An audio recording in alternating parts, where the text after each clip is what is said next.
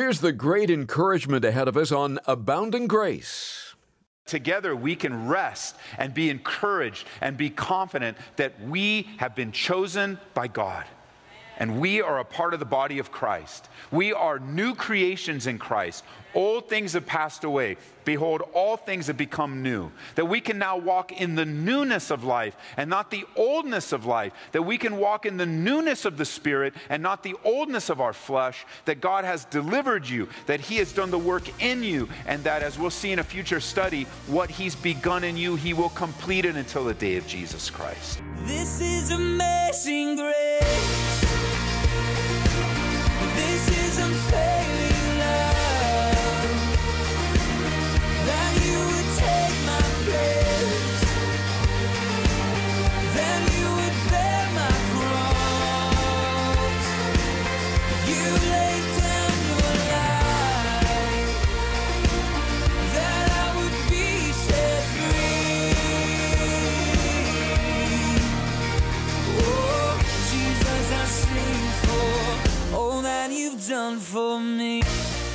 entering into an important and interesting discussion on our salvation today on Abounding Grace. Is it possible to lose your salvation? Some are living under that weight. Pastor Ed Taylor believes the Bible teaches we can't lose our salvation, and he'll explain why in a moment. And as he does, we pray your faith is strengthened and you're left with the great assurance that what God started in you, he will complete. We're in Hebrews chapter 6 for the most part. Now, you guys that are with us, you know last week we tackled one of the most difficult sections in all the Bible Hebrews chapter 6, verses 4 through 8. And we walked through it verse by verse, learning to appreciate the finished work of Jesus Christ in our life. And even though there's a lot of controversy and a lot of disagreement over certain texts in the Bible, we are confident to trust our lives and to entrust our lives to the God who cares and who loves us and who sent his son Jesus Christ to die for our sins, who also rose again to assure us of his finished work. We can have confidence in the Lord. And today, I want to share with you a couple of passages in the Bible that will help to support us in our weaker moments, in those times when God needs to build our faith. Specifically, I want you to leave here today with the assurance of your salvation. That it is possible and that it is God's will for you to be assured and confident in your salvation that you wouldn't be in a place of wondering and, and I don't know if I lost my salvation, what happened to it, but rather knowing that you know that God, what He's started in you, will complete it. So notice with me in verse 1 of chapter 1 in, verse in 1 Peter, it says, Peter, an apostle of Jesus Christ, to the pilgrims of the dispersion in Pontus, Galatia, Cappadocia, Asia, and Bithynia elect, verse 2, according to the foreknowledge of God the Father, in sanctification of the Spirit, for obedience and sprinkling of the blood of Jesus Christ. Blessed be the God and Father of our Lord Jesus Christ, who according to his abundant mercy has begotten us again to a living hope through the resurrection of Jesus Christ from the dead, to an inheritance incorruptible, verse 4 and undefiled that does not fade away, reserved in heaven for you, who, verse 5, are kept by the power of God through faith for salvation, ready to be revealed in the last time. Now, this is a mouthful from a fisherman. Peter was a fisherman, and yet he didn't shy away in his relationship with God as a teacher, as an apostle, to deal with the heavy things of theology, especially this issue of election. Election stumbles quite a few people, but it doesn't need to. He jumps in, Peter does, reminding us that as believers in Jesus Christ, we have been elected or chosen by God. And I love that. I love the fact, as I look at my own life, that I have been chosen by God. God chose me. I mean, that's an amazing thing. In my worst condition, I was chosen by God. Paul would put it this way in a different place Ephesians chapter 1, verse 3. Blessed be the God and Father of our Lord Jesus Christ, who has blessed us with every spiritual blessing in the heavenly places in Christ, just as he chose us in him before the foundation of the world, that we should be holy and without blame before him in love.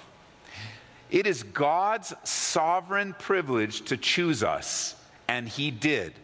Notice we find in Ephesians chapter 1 that he chose us from before the foundations of the earth. And then from Peter, we learn that God chose us according to his foreknowledge, which is very important. It is God's will to save based upon his foreknowledge of who will accept him. It's God's choice of us based upon his knowledge that we'll choose him. Now, God knows the end from the beginning. You and I don't have that kind of knowledge. We don't know the end from the beginning. We experience life in time and just what's in front of us. Or, or a better way of saying that is we experience life through snapshots, one picture at a time, and we walk along a linear line of time. But God is outside of time, so He can see it all at once in his, we call that the doctrine of his omniscience, that God knows all things. God knows the whole story before it's written, so that in his foreknowledge, he sees the future as if it was today. And so God knows and sees all and chose us because of his foreknowledge, that we chose him. It's an incredible doctrine. Let me give it to you a different jot this down. Actually, turn over. Turn over to 1 Thessalonians chapter 1. I want you to see this. We'll put a couple of different perspectives on here as we lay a foundation on the significance of your assurance. Remember last time in Hebrews chapter 6, there are those that would try to use chapter 6 to unsettle your souls, to twist it around, to take away your assurance. But that would be taking that passage out of its context and out of the context of the entirety of the scriptures.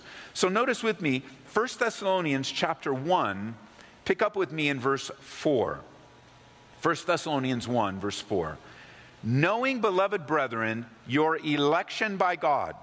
For our gospel did not come to you in word only, but also in power and in the Holy Spirit and in much assurance as you know what kind of men we were among you for your sake. And you became followers of us and of the Lord, having received the word in much affliction with the joy of the Holy Spirit. You see this all over the Bible. And as you pay attention to it, you will see these two things in tension all the time. Number one, you will see the sovereignty of God. You see that right here in verse 4. You see the election of God, his sovereign choice. He tells the Thessalonian believers, You guys know you were chosen, you guys know you were elected. And that's God's work. And then notice in verse 6, they also received the word. They received the word, they became followers. That's man's choice. So you see God's choice and you also see man's choice. And they both exist throughout the scriptures. You have a choice of what some would call a free will the ability to make decisions where you remain responsible for them. There's always God's choice and there's man's choice. God's action and our action. God's initiation, our response. And God's choice goes with you believing in Him. And God made it so simple. In the most popular Bible verse in all time, you see the same thing God's work, your work. God's choice, your choice. Where it begins in John 3 16. For God so loved the world that he gave his only begotten Son. God's work, God's choice. So that whosoever would believe in him would not perish, but have everlasting life. So you've got God's work, your response. God's sovereignty, your choice. It's all over the Bible. There isn't a, the problem with this is not that it exists in the Bible. The problem with this is that we don't understand it. The question always comes up how is it possible that God is sovereign and yet we still make a choice? And it's in that tension that much frustration is born. The door is open to whoever. Or in the Old King James, I always like that. I use that word uh, from the Old King James whosoever. Whosoever. The door's open to whosoever. And let me just say, not only am I, am I encouraged by the doctrine of election, but I am encouraged that God opened the door to whosoever, because that's a pretty broad opening. And that opening included somebody like me. I was a whosoever. How about you? You a whosoever? You fit that context and that category. If you believe, you're saved. If you don't believe, you're lost. That's what the Bible teaches. Jesus would put it this way in John chapter 3, verse 36. I, I love the simplicity of all the complicated difficulties in the Bible. Most of it's very simple to understand. And Jesus put it this way He who believes in the Son has everlasting life.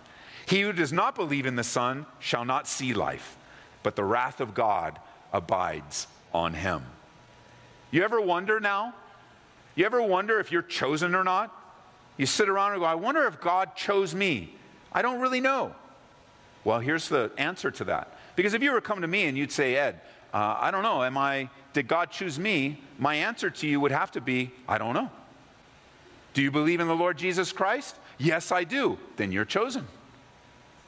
Well, do you believe in the Lord Jesus Christ? No, I don't. Well, then it puts your question back in the category of, I don't know. Why don't you believe? And then you begin to answer. If you choose God today, then you can know that you've been chosen. If you choose God today, you're one of the elect. You see, the Bible never teaches, the Bible never teaches anywhere that God chooses some for salvation and God chooses some to damnation. Bible never teaches that anywhere. That is a man-made doctrine. God does not allow man to blame him for going to hell. The responsibility is purely on you and me. God's sovereignty does not trample man's free will. They both exist. Jot these down. Let me give you a couple examples in Acts chapter 2. They're all over the Bible. We've already looked at a few, but they're all over the Bible. Acts chapter 2, verse 23. Speaking of the crucifixion of Jesus, it says, Him being delivered by the determined purpose and foreknowledge of God.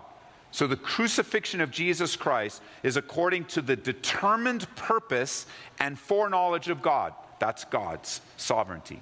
And then the scripture goes on to say, You, speaking to men, you have taken by lawless hands and have crucified and put to death. That's what man did. Man crucified Jesus Christ according to the predetermined foreknowledge of God. It's mind blowing. Acts chapter 13, verse 48. And now, when the Gentiles heard this, they were glad and glorified the word of the Lord. That's man. When they heard the word of God proclaimed, they were glad. They glorified the name of the Lord. And then there's the sovereignty of God. And as many as have been appointed to eternal life believed. You see, we must have a free will, which is defined as the ability to make an independent decision by which we are 100% responsible. Free will is necessary in order for us to have fellowship with one another or to experience a love relationship. Forced love is not love at all. Love is to be shared and appreciated and extended and received. It cannot be forced upon a person. We aren't merely controlled by fate, as many believe. The doctrine of the sovereignty of God is not the false teaching of fate, it's not a fatalistic view. God's sovereignty, as you see throughout the scripture, is flexible in operation as He adapts Himself to the condition of human hearts. God condescends to meet us at our level. Imagine that for a second. The God of all the universe, the creator and sustainer of all things, would come to our level in order to rescue us from our sins. And you say, Ed, where does that happen? Well, first of all, it happens all throughout the scriptures. It began right in the Garden of Eden where God condescended himself to his creation, creating Adam and Eve. It started right there. But the culmination of God condescending to our level, he condescends to our level without losing his deity, without losing his sovereignty, without losing his power, without use, losing his privilege. He loses nothing. He only gains relationship with those that turn to him. And the culmination of God's condescending to our level is found in the person of Jesus Christ, where God the Son left eternity and came to earth and took on a human body and walked the same earth that you walked. And remember, we learn in Hebrews, he's a high priest that what? Has compassion on us. Why? Because God met you where you were. And every religion has it upside down, does, don't they? Religion says, work your way to God. Work hard. Follow all the processes. Do all the rituals. And if you work hard, maybe one day you'll meet and you'll finally make it. And so many religions do not teach of an assurance of God's work, but rather make it dependent upon your work and work hard, and maybe you'll make it. But God comes in relationship and says, I finished the work. I'm not going to make you come to my level. I'm coming to your level and bringing you with me. That's pretty powerful. I mean, that's encouraging because we are incapable of giving God to anything that would merit our salvation. It is only forever will be by grace, undeserved and unearned. And so, Peter, man, he jumps right in and he says, We're elect, we're chosen. The greatest display of God's ability and the greatest display of God's power is to come to us, to reach down to us. Let's go down just a little deeper as we come to the real heart of the matter. We're reminded today of God's choosing us because God wants you to remember this. In the whole world, populated with billions of people, even now, I didn't look up the latest number, but billions of people populating the planet today. Billions. It's a number that our minds can't even really conceive. That you, by faith in Jesus Christ, are chosen by God.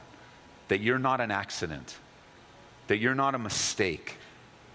That no matter what happened in your life, what family you grew up in, how you were conceived, what you've experienced, the pain that you're going through now, the difficulties that you're under, you have been specifically handpicked by God to be in His family. that is pretty cool. To think that God chose you and chose us to be a part of the family of God. That there are countless people not experiencing a relationship with God because they have yet to bow the knee that God, by His Spirit, it says in verse 2, is sanctifying us. And I know that's a fancy word, but we don't want to get rid of that word. It's a powerful word, and it means to be changed, sanctified, to be set apart, to be used in a special way. That you were once going in one direction, and now because of the sovereign election of God and your submission to Him by faith, you live in a life you live a life that's set apart for the things of God. It's just it's just it's just hard to conceive sometimes, especially those of you that got saved a little later in life, where God allowed you to do your own thing for years, and you chose to do your own thing. And it was a very painful path and very difficult. And you look back and you go, wow, God, you plucked me out of the pit, out of the miry clay. It could have ended really, really bad. But God, because of your grace, it's going to end very, very well and very good. I, sometimes I'm overwhelmed by it. You know, you guys, with the, with the exception of, of my wife, there's not many people in this particular church that know the old Ed. And let me just say, that's a good thing. because he wasn't a very good man. And he wasn't a very kind man. And he wasn't a very nice man. And he had no desire for the things of God. And we have the privilege, pretty much, I also now, many, not everyone, but many in the church, I don't know the old you either. And that's just better than you not knowing the old me that I didn't have to experience, and we didn't have to experience it together. that together we can rest and be encouraged and be confident that we have been chosen by God and we are a part of the body of Christ. We are new creations in Christ. Old things have passed away. Behold, all things have become new. That we can now walk in the newness of life and not the oldness of life. That we can walk in the newness of the Spirit and not the oldness of our flesh. That God has delivered you, that He has done the work in you, and that as we'll see in a future study, what He's begun in you, He will complete it until the day of Jesus Christ. We have to have that confidence and that assurance. So, check this out, verse 3 now. That was just the introduction. He says, Blessed be the God fa- uh, and Father of our Lord Jesus Christ, who according to his abundant mercy has begotten us again to a living hope. Turn over to verse 23, same chapter. Verse 23 Having been born again, not of corruptible seed, but incorruptible, through the word of God which lives and abides forever. And so Peter's in this place, he just blesses God for being born again. he blesses God for the new living hope that we have in Christ by faith. He's just overwhelmed by it. Bless God who saved us. Bless God that saved us to a living hope. That's the big difference, isn't it? We now have a life of hope. Hope for today, strength for today, hope for tomorrow. We've been born into hope. And it's the best description we have that God does. He gives a new nature. The phrase born again didn't start with Peter. The phrase born again came from Jesus Christ. John chapter 3, verse 3 Unless a man is born again, he will not see the kingdom of God. Jesus spoke of this new life. And he put it outside of the realm of human ability. Because that's what, remember, he was talking to Nicodemus, and Nicodemus is all tripping out. He's like, What? I'm going to climb back into my mother's womb? He says, No, no, no, no. This is spiritual. This is a spiritual work. You're going to be given new life. You're going to become a new person. You are going to, to live in a way that glorifies God with His power and His dwelling inside of you. And it's a living hope. We're not hoping for death, church. We're hoping for life. You live in the hope of life today. We have hope in Jesus Christ. You know, when you're talking to somebody about difficulties in their lives, and you're talking to somebody about the, the issues of their life in the perspective of God, it's important that you encourage those that are struggling.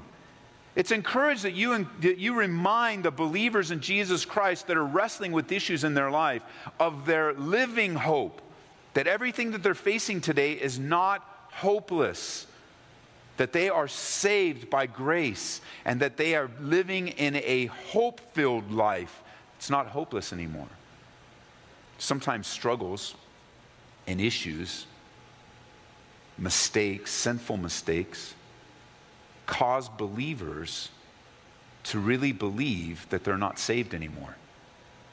I mean, you can blow it so bad that your mind will play tricks on you. And you'll just think, man, maybe I'm not saved after all. Maybe I lost my salvation. But see, the Bible says that you have been born again to a living hope. It never dies. You have a hope that lives on into eternity. Isn't that great? We have a hope that lives on into eternity as Christ followers. We're enjoying a study in Hebrews here on Abounding Grace. Pastor Ed Taylor is our teacher on the program, and you can hear these studies online at aboundinggraceradio.com and also through the Calvary Church app. Check out Ed's blog at edtaylor.org and look for his podcast, Lead to Serve, on Apple Podcasts. That's Lead, the number two, Serve. There he discusses the value of servant leadership. Thank you for remembering abounding grace in your giving to the Lord. Every gift that comes in goes right to ministry. It plays an important role in helping us bring the truths of God's Word to the radio every day. And when you support the ministry today with a gift of $25 or more, we'll say thanks by sending you Skip Heitzig's book, How to Study the Bible and Enjoy It. Maybe you're not getting a lot out of your time in the Word these days, or you're unsure how to go about it. Allow Pastor Skip to help you through this wonderful book. To order it today, call 877 30 GRACE. That's 877 30 GRACE. If you'd just like to make a donation to the ministry and not interested in the book, you can donate safely and securely at aboundinggraceradio.com. We look forward to continuing the journey through Hebrews next time on Abounding Grace with Pastor Ed Taylor. In the meantime, let's be drawing on God's abounding grace for daily living. This is amazing grace.